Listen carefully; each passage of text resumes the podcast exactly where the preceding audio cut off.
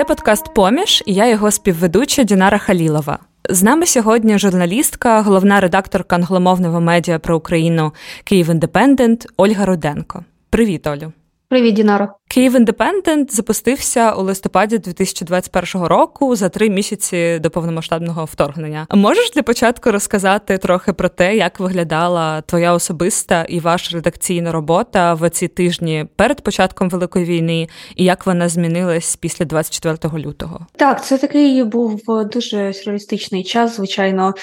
Ну, Для всіх, мабуть, але для нас е, може трошки по-особливому через те, що, як ти сказала, The Kyiv Independent вже запустився за три місяці до вторгнення, і ми були в такому режимі дуже активного стартапу, коли у нас не було вихідних. У нас е, ми працювали кожну годину, коли ми не спали. І ем, ну, взагалі у нас була дуже амбітна мета. Ми створили медіа, яке мало бути незалежним, яке мало заробляти само на себе. Ем, я не знаю, наскільки ваші слухачі можуть е, бути в курсі самої історії створення, чому чому з'явився такий Independent.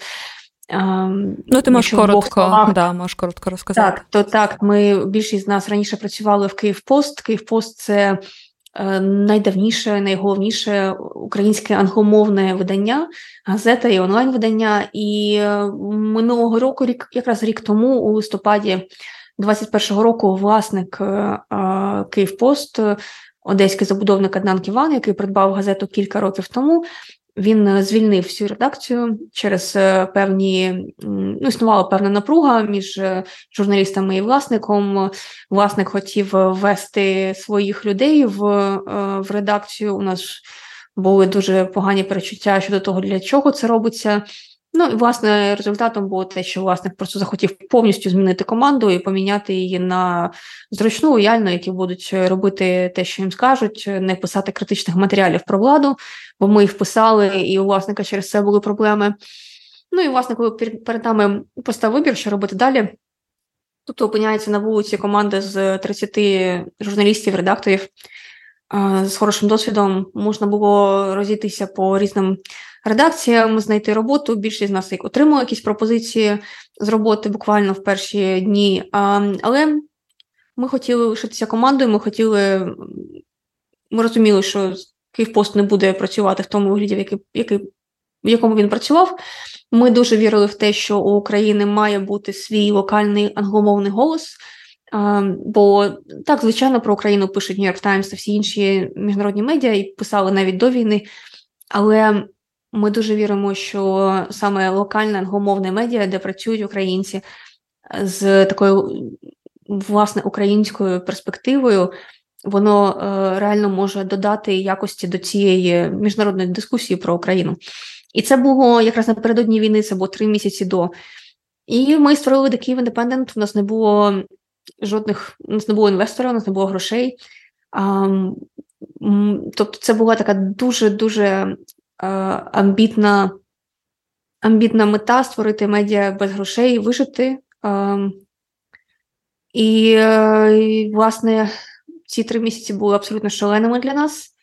І е, коли почалася повномасштабна війна, ця е, шаленість просто перейшла на новий рівень.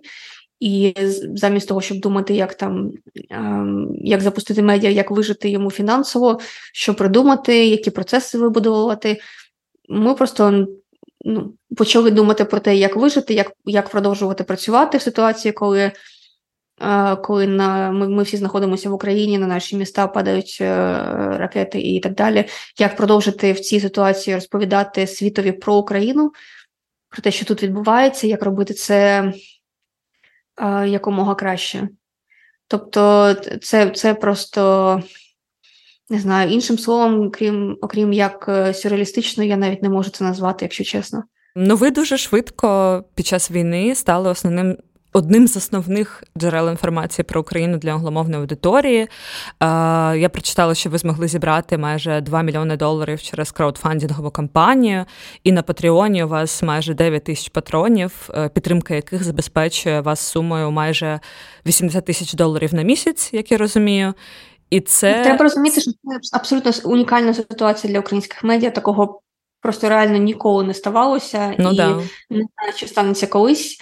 Ем, бо ну, ми, ми опинилися в унікальній ситуації через те, що.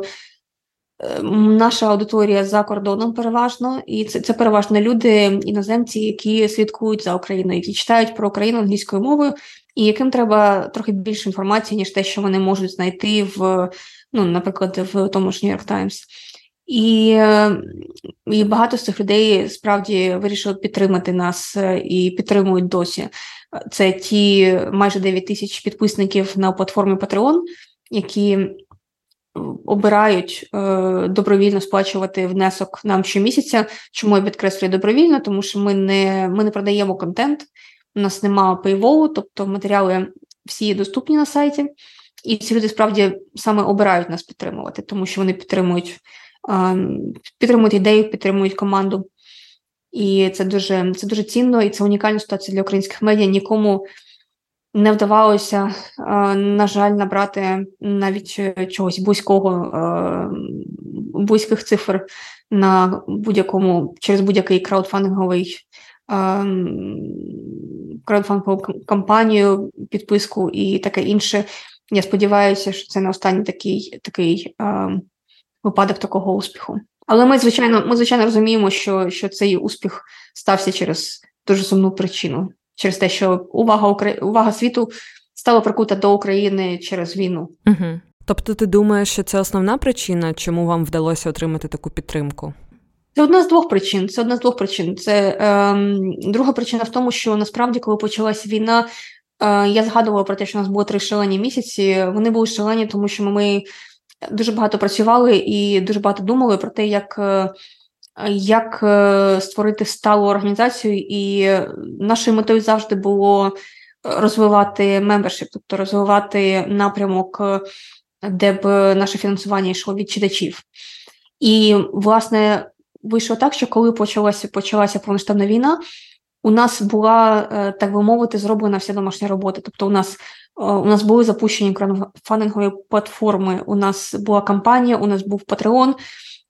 І е, дуже важливо, що у нас була дуже віддана команда, яка не припиняла працювати абсолютно в, в ну, перший день, 24 лютого. Вторгнення над Києвом зриваються, е, вибухають ракети. Ми навіть не розуміємо, що відбувається, і ми в цей цей час, там о 6-5 ранку, 24 лютого, ми ми ставимо новини на сайт, ми нічого не припиняємо. І і через це е, нас просто помітили, і ми ми, ми були тим голосом, який е, пішов з України, який не ні, ані на хвилину не замовкав. І це, це оцінили е, читачі з усього світу підтримка вас міжнародною спільнотою вона не зменшується з кожним наступним місяцем війни і може оцією втомленістю від від війни, про яку багато хто говорить. Якщо зменшується, то чи є у вас якийсь план, як підтримувати такий самий рівень фінансової підтримки від читачів і надалі? Так, це чудове питання. Насправді ми реально страждаємо більше ніж. Е, більшість українських медіа від е, цього явища втомлюваності від війни, тому що ем, ну, зрозуміло, що якщо якщо це український новинний сайт, то який працює для українців, то українці все одно живуть з війною, вони продовжують продовжують читати новини про про війну, тому що це їх життя, їм треба лишатися інформованими. У нас е, по нам ця втомлюваність від війни б'є більше через те, що аудиторія, у нас переважно західна аудиторія, е, справді втомлюється і ну, знаєш, це природньо, на жаль, для людей. Просто move on, піти і шукати наступну наступну цікаву історію. Вони послідкували за війною. Тут е, вона продовжується. Це можливо, хтось міг слідкувати за війною, був зацікавлений три місяці, але але не 4, 5, 6, 7 більше. Тобто. Ми ми працюємо для тої аудиторії, яка якраз найбільше втомлюється. І справді ми багато говоримо про те, як як ем, утримувати увагу. І насправді, е, якщо подивитися і на цифри відвідуваності сайту, і на цифри, як розвивався наш патреон, то кількість підписників, то е, у нас був величезний такий скачок великий у навесні, у березні, а потім був спад, але на, влітку ми переломили цей тренд. І е, е, з літа до листопада ми зростали по всім показникам. І це дуже е, це насправді це щось, чим я справді пишаюся, тому що це результат саме е, дуже талановитої, талановитої роботи і планування команди. Тобто ми ми реально думали, брейнстормили, що ми можемо робити, як ми можемо залучати аудиторію, що ми можемо робити краще, як ми можемо краще е, закликати людей підтримувати нас. Тобто, якщо цей сплеск е, дуже успішний на початку, він стався стихійно, то коли ми переломили тренд падінь спадання влітку, це реально результат е, нашої роботи дуже цілеспрямованої. Зараз справді ми бачимо і по платформах у соцмережах, що найбільше у Твіттері, звичайно, що дещо спадає інтерес до до війни в Україні у західних аудиторій. Тут ще треба розбиратися, чи бо є деякі є підозри, що Твіттер зараз дещо по-іншому е, реагує на алгоритми Твіттеру, дещо по-іншому реагують на е, твіти з України або про Україну. Але ми працюємо, ми говоримо про це кожен день. Це дуже великий виклик для нас. І ну, це частина нашої місії розібратися, як зрозуміти, як говорити з світом про війну в Україні так, щоб вони чули. Ви ще підтримуєте тісний зв'язок з ком'юніті на Патреоні, ви робите для них онлайн-івенти, ви радитесь з ними про що було б цікаво написати. І от які запити найчастіше приходять від вашої аудиторії, що їм хочеться дізнатись про Україну? Насправді ми досить тісно е, говоримо з е, цими тисячами людей, які підтримують нас е, через платформу Patreon. А Вони можуть надсилати запитання, надсилати там, наприклад, комусь здається, що про щось. Е, якась тема не дуже добре висвітлюється, і вони можуть попросити буквально. Це не значить, що ми обов'язково про це напишемо, але ці теми, ці пропозиції від наших патронів вони озвучуються на редакційних е, зустрічах, ми проговорюємо це. Щодо того, які конкретно теми цікавлять, ну насправді дуже-дуже великий. Ем, дуже відрізняються теми, про які питають. Був е, значний досить довгий період, коли е, дуже цікавило всіх питання питання е, можливості е, ядерного удару по Україні і питання того, що відбувається з Запорізьким е, Запорізькою атомною станцією. Е, і про неї згадують досі. Про неї згадують досі. Ем, це питання, яке, мабуть, мабуть, е, цікавить захід навіть аудиторія на заході, заході навіть більше, ніж українську. Інколи, чесно, бувають е, такі дуже дуже нішеві якісь е, запити, типу питають про а що відбувається у якомусь конкретному місті. А, Ну і окрім цього, окрім запитів від ком'юніті на Патреоні, ще інколи просто ну, дуже багато нам пишуть листів. Дуже багато приходять емейлів з певними питаннями, рекомендаціями, словами підтримки або навпаки. І інколи на них відповідаю, коли маю час, е, і бувають дуже такі бувають дуже нішеві запити. Один раз написала дівчинка, яка десь це було наприкінці літа. Написала е, дівчинка або жінка е, з якоїсь європейської країни, яка написала, що вона Е, грає в якусь онлайн-гру і онлайн-гру, і там вона весь час спілкувалася в грі з якимось геймером з України, з Києва.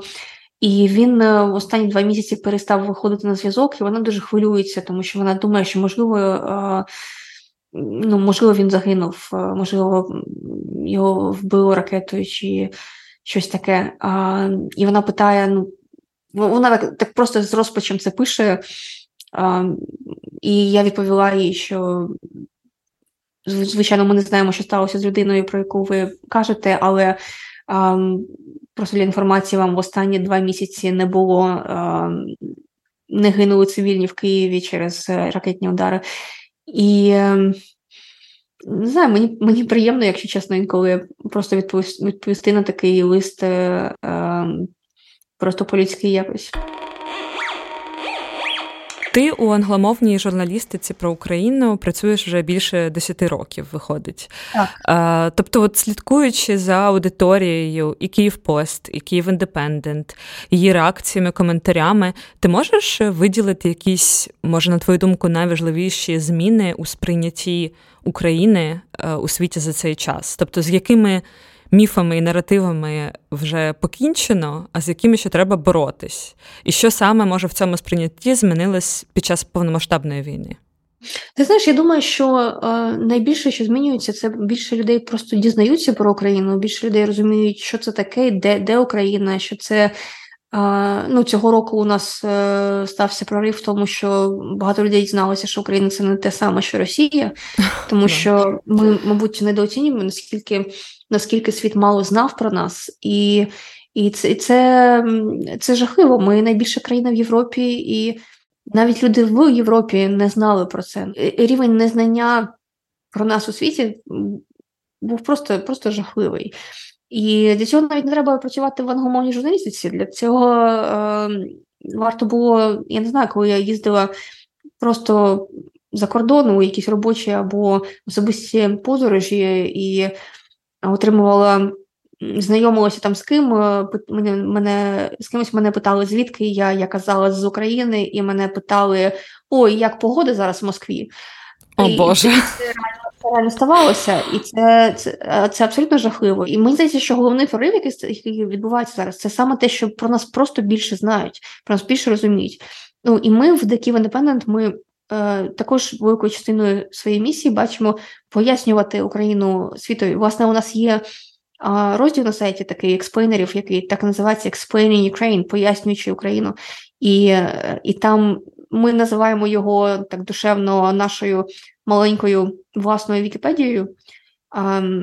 І там такі статті про те, наприклад, що таке анексія Криму, що таке, як Україна uh, про походження України з Київської Русі, наприклад, з простими словами. Це тут якісь закривати з метою закривати якісь такі пробіли у розумінні України. От, І щодо наративів, ну Мабуть, е, один з, на жаль, найуспішніших наративів російської пропаганди про Україну це, звичайно, наратив про про нацизм, про про праворадикальні рухи в Україні. Це абсолютно хибний наратив, тому що, ну, якщо просто подивитися на об'єктивні речі, на на те, що в Україні жодна праворадикальна партія не проходила в парламент ніколи. А в Європі це ставалося і стається. В Європі зараз якраз піднімаються піднімаються ці рухи у всіх країнах майже. І і, і це це насправді це так успішно розкручується, це просто жахливо. Для цього достатньо фотографії з з фронту, де у якогось солдата буде нашивка з якоюсь нацистською або колонацистською символікою. Ну, а ми розуміємо, що що таке трапляється. Так, бувають, люди є різні. Але те, що хтось хтось десь серед людей, які воюють, е, підтримує якісь такі погляди, це це зовсім не не можна екстраполювати не те, що на країну, а навіть на, на якусь значну групу, значну за кількістю групу людей. Але настільки е, посилено цей наратив проштовхувався з 2014 року. І це було досить досить успішно насправді. І ми робили на Reddit на, е, в цей понеділок е, AMA, Ask Me Anything, це такий формат, коли а, користувачі Reddit а, можуть задати питання певній людині або групі людей. І ми робили AMA про, е, про Україну, і навіть там були питання про нацизм. Це без, без цього майже жодне таке якесь велике обговорення не обходиться. І, і, на жаль, нам з цим доведеться, нам з цим доведеться довго ще працювати, з тим, щоб щоб Україну не сприймали таким чином. А ось після 24 лютого, може, ти помітила якісь. Е зміни, може, якісь е, нові наративи, чи чи знищення якихось старих, ну тобто їх неактуальність вже в ну, в міжнародній якомусь. Так, цікаво, ну, цікаво і сумно спостерігати про те, як що відбувається з сприйняттям України як чогось спорідненого з Росією. Я спробую пояснити, що я маю на увазі. Ми тут тут дуже звикли до того, що ми що ми а, абсолютно окрема країна, і нам навіть дивно подумати, що значна частина людей у світі думає про Україну як про а, щось, що тимчасово не є частиною Росії. І, е, на жаль, на жаль, це поширене сприйняття, і воно навіть е, в такому якомусь не дуже осознаному вигляді може бути. Тобто людина може. Це це проявляється через те, що люди е, просто дивляться на Україну через е, таку російську лінзу. А навіть на рівні, якщо говорити на рівні журналістики, то всі міжнародні медіа вони десятиліттями мали своє бюро в Москві, і люди з цих бюро в Москві їздили в Україну або навіть не їздили, а писали матеріали з Москви. І і, і завжди, тобто, розумієш, люди знаходилися там в епіцентрі е, російського світу, російського світу сприйняття, і вони звідти, е, знаходячись там, е, знаходячись під впливом тамтешніх наративів, вони е, створювали е, тексти, інші матеріали, щоб розповідати про Україну світові. І таке відбувалося десятиліттями всі новинні бюро, всі великі видання, ніхто не мав бюро в Україні майже. І зараз це змінюється. Зараз Вашингтон Пост і Нью-Йорк Таймс відкрили маленьке бюро тут. Е, але, ну, по-перше, хто працює в цих бюро, працюють люди, які працювали до того в Москві. Це, на жаль, завжди так. І оце сприйняття, те, що на Україну дивляться через московську лінзу, воно зараз дуже сильно дається в знаки.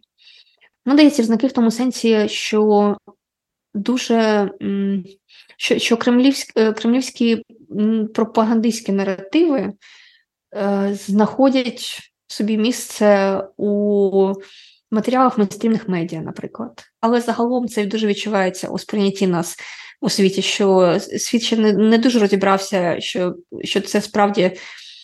Що що Україна це щось зовсім окреме, що ми не ем, що Росія справді не має жодного права претендувати на то те, щоб вирішувати наше майбутнє. Ну я насправді е, якраз е, і хотіла наступним питанням е, в тебе спитати про це.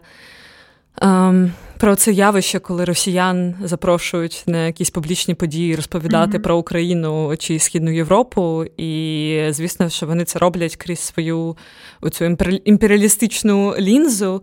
І ну я знаю, що ти в принципі часто їздиш е, на якісь е, події, міжнародні конференції, там професійні, і е, ти помітила, що, що це змінюється в тому плані, що світ вже готовий чути про Україну від українців? Чи це ще такий дуже work in progress? На жаль, у мене тут погані новини. На жаль, е, мені здається, і не лише мені, що останнім часом, останні місяці, цей активний пошук заходом хороших руських лише посилився, і толерантність до росіян посилилася. І тобто, розумієш, е, в чому тут в чому тут корінь проблеми?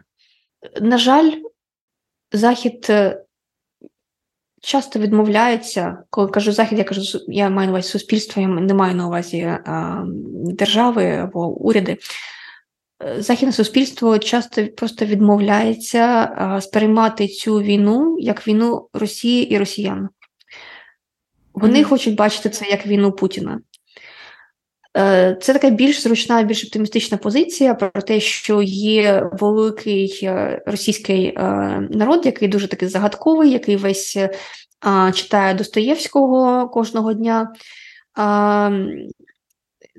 Дуже такий романтизований образ російської культури. І є такий є такий складний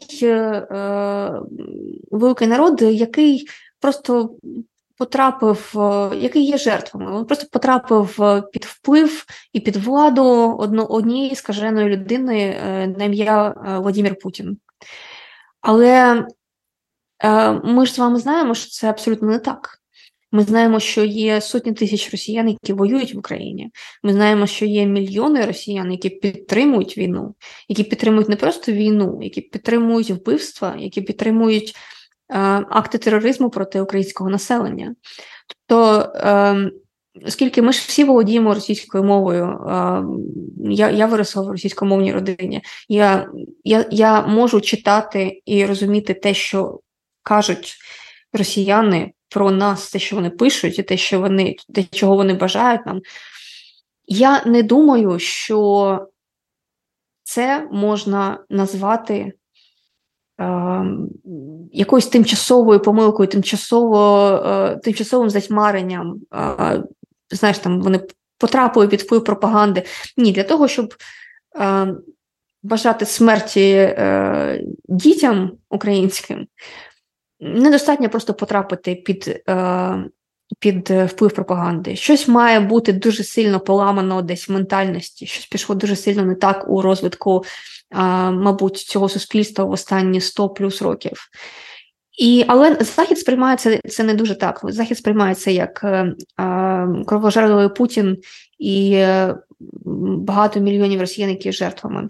І тому що відбувається? Е, всі росіяни, які виїхали з Росії е, після початку війни, багато з них виїхали просто тому, що стало незручно жити. Потім почалася мобілізація, люди виїхали, тому що вони не хочуть йти е, гинути в Україні. І от е, люди на Заході часто бачать всіх абсолютно, хто виїхав з Росії, як е, якихось героїв, які протистоять режиму Путіна. Але це ж не так. І е, оцей є дуже сильне бажання шукати, відшукати якихось героїв, відшукати. Ну, Тому Захід так любить Навального. Тобто ми знаємо, що до Навального є, вибачте, багато питань, так? Щодо його позиції по Україні, в тому числі. Але е, Західне суспільство дуже сильно хоче бачити, е, що є якісь якісь, е, якісь протистояння Путіну, якісь герої, які борються з ним. І тому е, звідти ситуації, типу телеканалу Дождь, скандал, який відбувався протягом останніх пари тижнів, коли їх їх виганяють з Латвії. І за них, на жаль, вступаються дуже багато людей, які не дуже розібралися в ситуації. І ем, і, і через це оці відбуваються масові запрошення росіян на е, на конференції, на професійні, на будь-які конференції, де їм дають слово, їх слухають, бо хочуть бачити в них якихось класичних таких дисидентів, які йдуть проти режиму Путіна. Най, Найгірше в цьому те, що їх е, часто включають до обговорення України. Тобто це мій особистий досвід, коли я вибачте, приїжджаю на велику конференцію в Великобританії, і у мене там в програмі участь у закритому круглому столі, яке називає, яке називається обговорення того, як відбудовувати Україну після війни. І на цьому круглому столі є росіянка. А, І в мене, вибачте, виникає питання: а якого дідька а, росіяни мають щось говорити про те, як відбудовувати Україну? Окрім е, репарацій, які вони мають виплачувати Україні, їх ми, ми, ми не хочемо чути. Ми достатньо багато років і століть чули, як слухали, як росіяни вирішують, як Україні жити, і це треба це треба закінчити. І ем, моя моя власна думка, що справді справді гідні е, люди, якщо якщо вони росіяни їх запросили на таке обговорення, вони не мають приймати це запрошення, вони мають розуміти, що їм не місце там. Ти неодноразово говорила, що журналісти повинні залишатися об'єктивними і неопередженими під час війни, теж е, не закривати очі на проблеми в країні чи некоректні дії влади. І це твоє переконання. Київ Індепендент продемонстрував нещодавним розслідуванням про інтернаціональний легіон, в якому ви написали про ймовірні зловживання і незаконне привласнення західної зброї командуванням цього легіону. Розкажи, будь ласка, чи вагались ви перед публікацією цього матеріалу і чому все ж таки вирішили публікувати? Так, дивись, не те, що вагались, але е, ми проговорювали це. Тобто, ми з авторами матеріалу говорили про е, говорили про наші цінності, говорили про те, чому ми вважаємо, що що це е, треба опублікувати. Ми просто переконалися, що ми е, маємо маємо однакове бачення цього. І е, якогось, е, якогось такого вагання не було, але ми розуміли, що ми перетинаємо певну межу, коли ми це робимо, тому що з ну, текст, про який ти кажеш, це друге розслідування про інтернаціональний легіон. Перше вийшло у серпні, а це друге. І у цьому другому є е, справді одна з одна з основних тем це підозри в тому, що е, свідчення солдат, точніше, про те, що зникає зброя, і вони підозрюють, що до цього причетні, що це що це розкрадання, до цього причетні командири. Ми розуміли, що випускаючи це, ми стаємо, наскільки я, наскільки мені відомо, ми ми стаємо першим українським медіа, яке під час повноштабної війни пише про е, зброю, яка зникає. Це дуже чутлива тема. Це дуже чутлива тема, яку інколи підіймають західні медіа. Ну, Зазвичай вони кажуть про розкрадання або про контрабанду зброї з України. І зрозуміло, що це надзвичайно чутлива тема, тому що ми е, у цій у цій війні, у цьому протистоянні з Росією, дуже сильно полагаємося на західну зброю, яку нам поставляють. І зрозуміло, що якщо люди а, і ті, хто приймають рішення на Заході, і просто а, просто публіка західна читає, що а, навіть якась частинка цієї зброї, яку їх уряди поставляють Україні, тут можливо розкрадається, ми розуміємо, що це може мати може мати негативний вплив на імідж України, так? Тому ми про це все, звичайно, говорили. Але я я дуже сильно вірю, я справді дуже сильно вірю, що такі речі не можна замовчувати. Я чесно, я не знаю, як би я як би я спала е, вночі, якби мені журналісти принесли таку тему про те, що вони дізналися про такі порушення, е, і я б вирішила не публікувати її. Бо мова йде про людське життя. Мова йде про життя людей, які не будучи українцями, вони добровільно стали в лави захисників України, приїхали, відгукнулися на заклики, в тому числі на заклики президента Володимира Зеленського, і захищають Україну. І тут стикаються з тим, що дуже дуже неадекватно поводять себе їх е, командири. Їм погрожують е, зброєю у якихось конфліктах, якісь е, зброя та інші речі зникають. Інколи командири просто, за їх словами, забирають у них особисті речі. Ну, тобто відбувається абсолютний, е, ну, щоб доречно використати російське слово безпреділ. І і, і як як можна було це замовчити? Як можна було покласти це, я не знаю, шухляду і не написати це? Я просто, знаєш, я дуже сильно вірю, що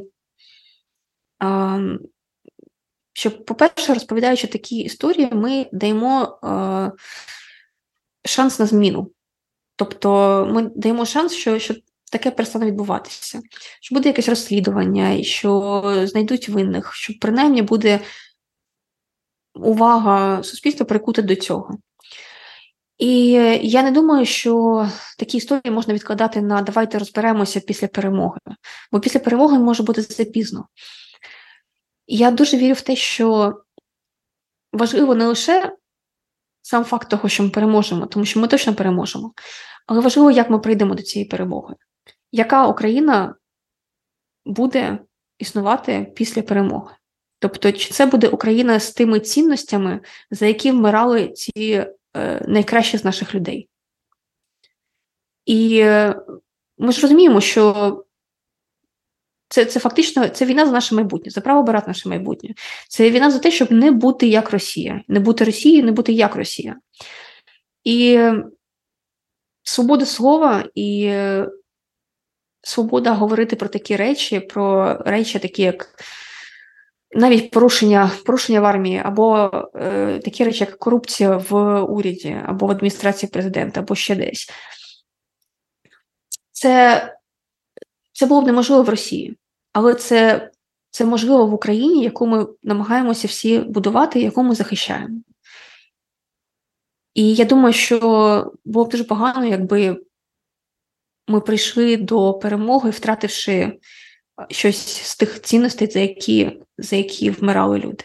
А що допомагає тобі розділяти якісь емоції і переконання особисті від фактів у роботі під час війни? Тобто, як як залишатися об'єктивною, коли події, які ти висвітлюєш, прямо впливають на твоє життя і життя твоїх близьких? Ну, я думаю, в цьому допомагає просто досвід. Е, ми, Я я особисто більше 10 років займаюся журналістикою е, саме справжньою об'єктивною класичною журналістикою, яка розділяє факти і думки. І для мене для мене просто неприйнятно е, в будь-якій ситуації пропустити пропустити емоції в текст або пропустити е, не знаю, особисту думку в текст чи щось таке. І ми розуміємо, що, наприклад, ну, люди, які нас читають, наша аудиторія, вони це майже всі люди, які дуже підтримують Україну.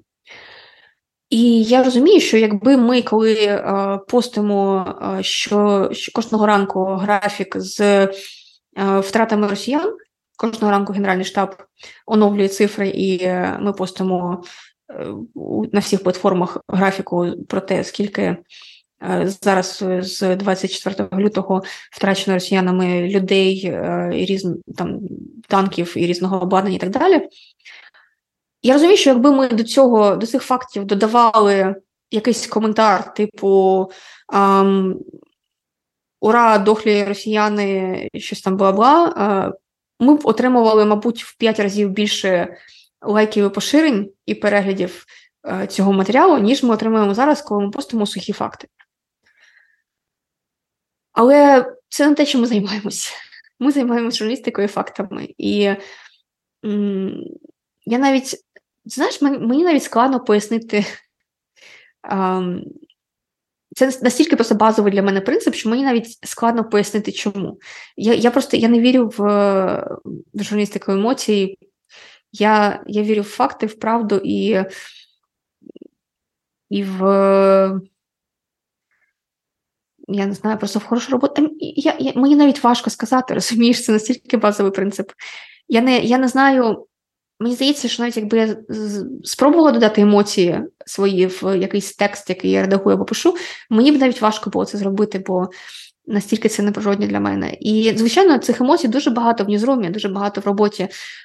Ми можемо там, я не знаю, підстрибувати і хлопати в долоні, коли Україні дали якусь класну нову зброю, але ви не побачите цього в наших текстах.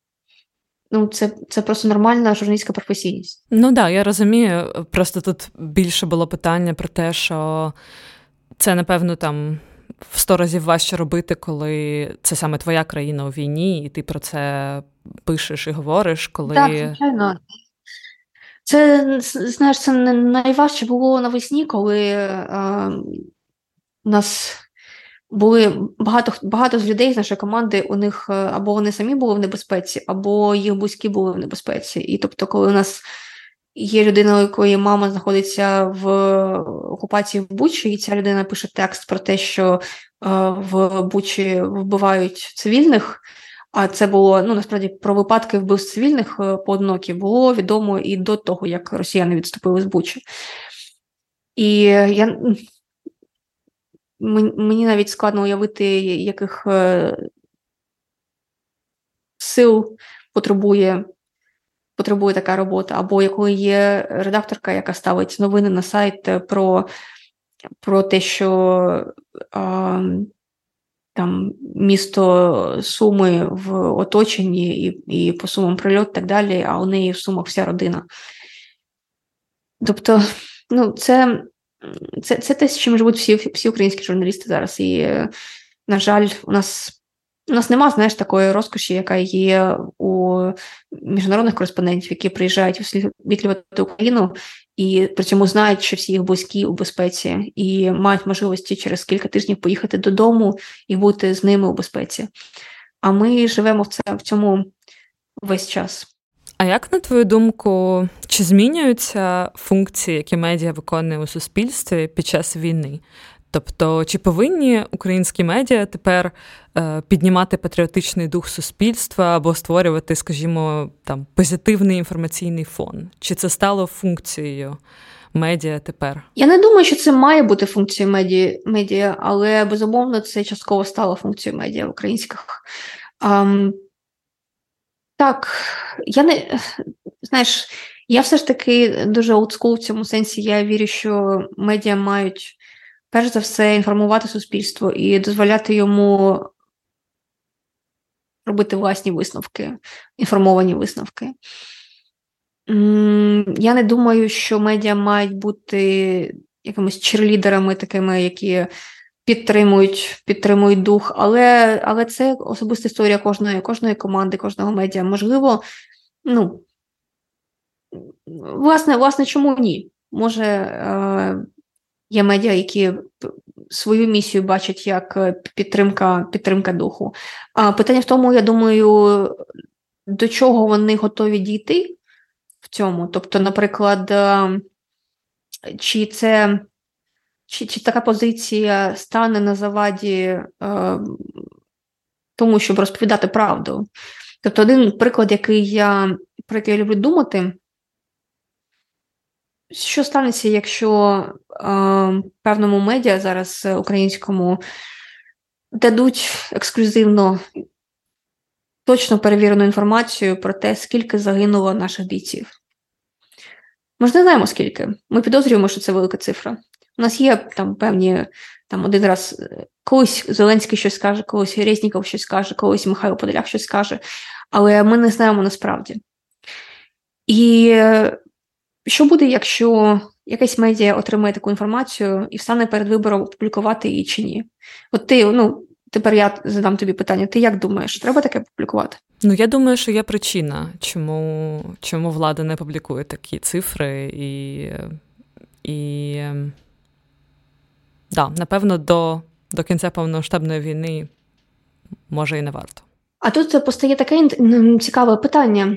А, Наскільки ми віримо, тому що влада не публікує ці цифри з причин, які стосуються інтересів суспільства, а не інтересів влади? Ну, гарне питання, да. Питання довіри до влади одне з найцікавіших насправді тут, бо ам, ми ж всі розуміємо, що можна багато що прикрити інтересами національної безпеки. І це складне і болюче питання. Особисто я думаю, щодо щодо цього прикладу, що, скоріше за все, я прийняла рішення публікувати цю інформацію, тому що я думаю, що суспільство має право це знати. Але це дуже складний вибір. І і це, це, звичайно, такий абсолютний приклад, бо це, мабуть, е, це, мабуть, найбільш е, такий, така випукла частинка пазлу інформації про війни, яку ми, якої нам не вистачає. Але багато є маленьких прикладів, багато є ситуацій, коли журналісти щось дізнаються і вирішують це не підсвічувати, не публікувати, бо можливо, можливо, це їх самоцензура, або можливо, їм хтось, кому вони довіряють з уряду чи армії, сказав, що це може зашкодити. І тут знов так питання довіри. Це багато дуже складних виборів, які журналісти українські роблять сьогодні. І це дуже Дуже цікавий, але дуже важкий час для нашої професії. Є така теза, що російсько-українська війна це найбільш медійна війна в історії, і що весь світ спостерігає зараз за за, тим, за тим, що відбувається, як за реаліті-шоу. А, Як ти думаєш, як Знаєш, наскільки я наскільки я знаю про кожну війну в останні років 30 таке казали? Серйозно? Кожна наступна війна більш більш медійна. Так. Е, Є Є такий, така праця, здається, це есе французького філософа Жана Бодріяра про війну у Перській затоці, яка називає, яка називається Війни у Перській затоці не було. І і суть е, приблизно в тому, що війна відбувається як е, вона розгортається у медіа. Вона відбувається не як реальність, а як серія медіа-епізодів. І це ну уяви 30 років тому вже було це сказано. Ну а як ти думаєш, якось така гіпермедійність впливає на сприйняття війни зі сторони? І чи не дегуманізує вона людей, які якби в цій війні а, живуть, і на яких вона впливає прямим чином? Окей, оце цікаве питання. Це це мене про це мене питають вперше за всі Ура! час. Клас! Це справді цікаво. Це дуже цікава думка. Дегуманізація людей через е, медіа. Справді, справді, я думаю, так. Я ну, коротка відповідь так. Це це дегуманізує соціальні мережі, особливо соціальні мережі і те, як е, швидко розлітається там інформація, те, як ем, яке кліпове е, мислення культивується у людей, те, що е, людина, якийсь якийсь епізод, який для певної людини є цілим світом, наприклад, смерть найближчої людини, стає, перетворюється просто на е, один яскравий пост на 10 тисяч лайків. А, Так, це це має такий ефект якогось незведення, незведення е, людини як чогось глибокого до до однієї картинки і короткого тексту, і певної кількості лайків. Але це, знаєш, це я думаю, що це не специфічно для саме війни. Я думаю, що це просто наш новий світ, в якому ми живемо останні років 10. Це ця ситуація поглиблюється і погіршується. Але я не думаю, що це вона просто, знаєш, можливо, якось більш випукло виступає, бо війна війна це перш за все трагедія, і це і це не не одна велика трагедія, це тисячі і тисячі а, великих трагедій.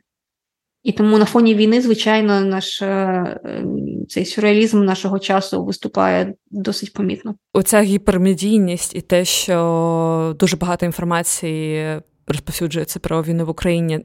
Ти думаєш, вона йде нам на користь? Чи ну, тобто, які в цьому є, може, плюси і мінуси?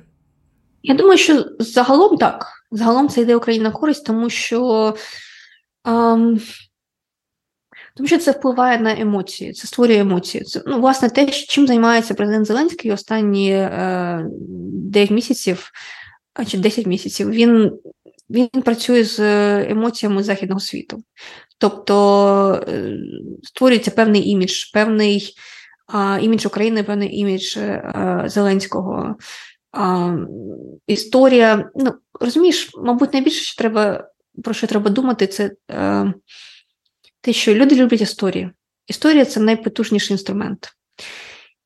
Люди люблять історії про, про героїв історії про спротив, історії про а, невелику в їх уявленні країну, яка чинить спротив величезному ворогу, історія про Давіда і Голіафа. І і ця ця, ця історія вона е, дуже добре може підтримуватися цими тисячами репортажів, наприклад, і або постів в соцмережах, які вилітають з України у світ абсолютно безбар'єрно. І, ем, ну, знаєш, якщо ми думаємо про приклади, то згадай весну і згадай е, привид Києва. Да? Угу. А, Ми ж розуміємо, що навряд був один пілот, який героїчно збивав, я не знаю, скільки там десятки, якщо не сотні літаків, і був таким янголом охоронцем Києва. Але це це красива історія, це цікава історія. Деякі західні медіа писали про це на повному серйозі. Тобто писали про там навіть в якийсь момент написали, що він загинув. Ще щось було. Ну, тобто, це Ну, це вже ми про міфологізацію заговорили, що окрема тема. Але загалом так, я думаю, медійність е, скоріше допомагає, ніж шкодить. А чи правда це, що чим більше і краще ми комунікуємо те, що відбувається на англомовну аудиторію, на західну аудиторію, тим більше якби підтримки там від урядів цих країн ми маємо? Тобто, чи є якась пряма залежність? Е? Ну, абсолютно. А, Наше як мені сказав, не пам'ятаю, хто сказав це мені хтось, е, якийсь співрозмовник на заході, коли ми говорили про те, як Україні е, розповідати свою, продовжувати розповідати свою історію, просити про допомогу, коли вже пройшло багато місяців з початку війни і спочатку повноштабної війни, і світ вже вже гірше чує. І ця людина, мій співрозмовник, сказав мені, е, що на його погляд. Найбільший найпотужніший комунікаційний інструмент України це президент Зеленський то те, що він робить, ну ми зараз, коли ми записуємо цей подкаст, е, він розпочинає зустрічі у Вашингтоні. Це його перша поїздка за кордон. І те, що робить він, і роблять люди навколо нього, сам саме як зараз кажу, саме про комунікації, саме про комунікації, комунікації спрямовані на захід, інтерв'ю, обкладинки і так далі. Ми бачимо, що це працює. Тобто ми бачимо, що е, я я особисто просто на власні очі бачила, як сприймають його фігуру на заході, і його справді сприймають як героїчного ем, лідера, і це звичайно допомагає історії України. Тобто допомагає Україні отримувати отримувати підтримку і так далі. Інша справа, що ну я люблю це підкреслювати, що так, е, цю історію простіше сприймати через уособлення, через одну людину, але насправді е, історія протистояння при всій повазі вона не про Володимира Зеленського, вона про український народ. І про дуже дуже багато особистих, е, особистих жертв. Про що, на твою думку, ми недостатньо комунікуємо на англомовну аудиторію? Е, я маю на увазі ми, українці. Які англомовні медіапродукти про Україну ти вважаєш було б корисно і цікаво мати? Дуже цікаве питання. Я думаю, що ми недостатньо комунікуємо те, про що я а, вже згадала, що а, історія про Ukrainian Resistance, про спротив України це історія про дуже-дуже дуже багатьох людей. Це не особиста історія а, нашого президента або уряду, це історія про, ну, я не знаю, мабуть, майже все населення країни, так? бо у, кого, у кожного свій спротив. А, І ось це, мені здається, висвітлюється недостатньо в тому сенсі, що просто простіше розповісти через розповісти історію про країну через одну-дві фігури. А ця історія насправді складніша і більш багатошарова, і там більше героїв, і вона цікавіша. Але я також розумію, чому це відбувається, чому відбувається спрощення, тому що, ну, повертаючись до кліпового мислення, так е, е, все спрощується. Е, щодо того, я думаю, що ми зараз е, всі оминаємо тему е, цього шкідливого російського пропагандистського наративу про нацизм в Україні, і ми його оминаємо досить, е, ну, не те, що невдало, але я думаю, що про це треба говорити. Я думаю, що це треба пояснювати. Бо е, розумієш, яка ситуація? Роками західний світ, ті ті люди, які слідкували за Україною, вони регулярно чули слово Азов. Слово Азов вони чули у будь-якому матеріалі в західній пресі про нібито е, неонацизм в Україні. Багато з цих матеріалів, до речі, були створені, написані тими людьми, які зараз продовжують працювати в Україні, писати, як, яка Україна класна, як як тут чинять опір Росії, і, е, наприклад, який класний приклад цього це Азовсталь і і захист Маріуполя. Так? А до того вони роками розповідали, що в Україні багато неонацистів, в тому числі а, люди з батальйону Азов. І от нам, ну і тепер а, е, уяви. Е, ці ж люди зараз читають, люди, які читали про неонацистів і Азов, вони зараз читають матеріали про те, що Є такий героїчний батальйон Азов, який захищав Маріуполь. А, Мабуть, треба якось закрити е, цей геп для людей і пояснити, що що, чому вони чули роками про неонацизм, пояснити, що це російські наративи, і пояснити якось дуже доступно. Але це надзвичайно складна тема, і тому люди дуже обережні з нею, люди дуже а, оминають її. Але про це треба треба пояснювати. Ну, взагалі, я думаю, треба пояснювати більше про шкідливі російські наративи і про те, як вони проникають у західне суспільство. У нас, до речі, вийшов лише минулого тижня вийшов е, матеріал, велике таке розслідування про саме про це, про те, як в США поширюються. Поширюються російські наративи через людей, які прикидаються незалежними американськими експертами, академіками, членами якихось організацій, а насправді вони є пов'язаними з Кремлем, і і вони посувають певні шкідливі наративи про, про Україну в тому числі. Це дуже цікавий матеріал для читачів, які володіють англійською, дуже раджу прочитати. Дякую тобі е, за таку цікаву розмову, Оля. Це було моє останнє питання. Добре, дякую тобі дуже за цікаві питання. А я нагадаю, що подкаст Поміж можна слухати на Google, Spotify, Apple Podcasts, НВ Подкасти та на Ютубі. Е, будемо дуже раді вашим коментарям, лайкам, зірочкам і все таке. Долучайтеся до нас в соцмережах у Фейсбуці, Інстаграмі. Посилання на них ви зможете знайти в описі цього епізоду. Розмови ми записуємо в медіалабораторії Центру сучасної культури у Дніпрі, звукорежисер подкасту Макс Андрух. Дякую, що були з нами, і почуємось.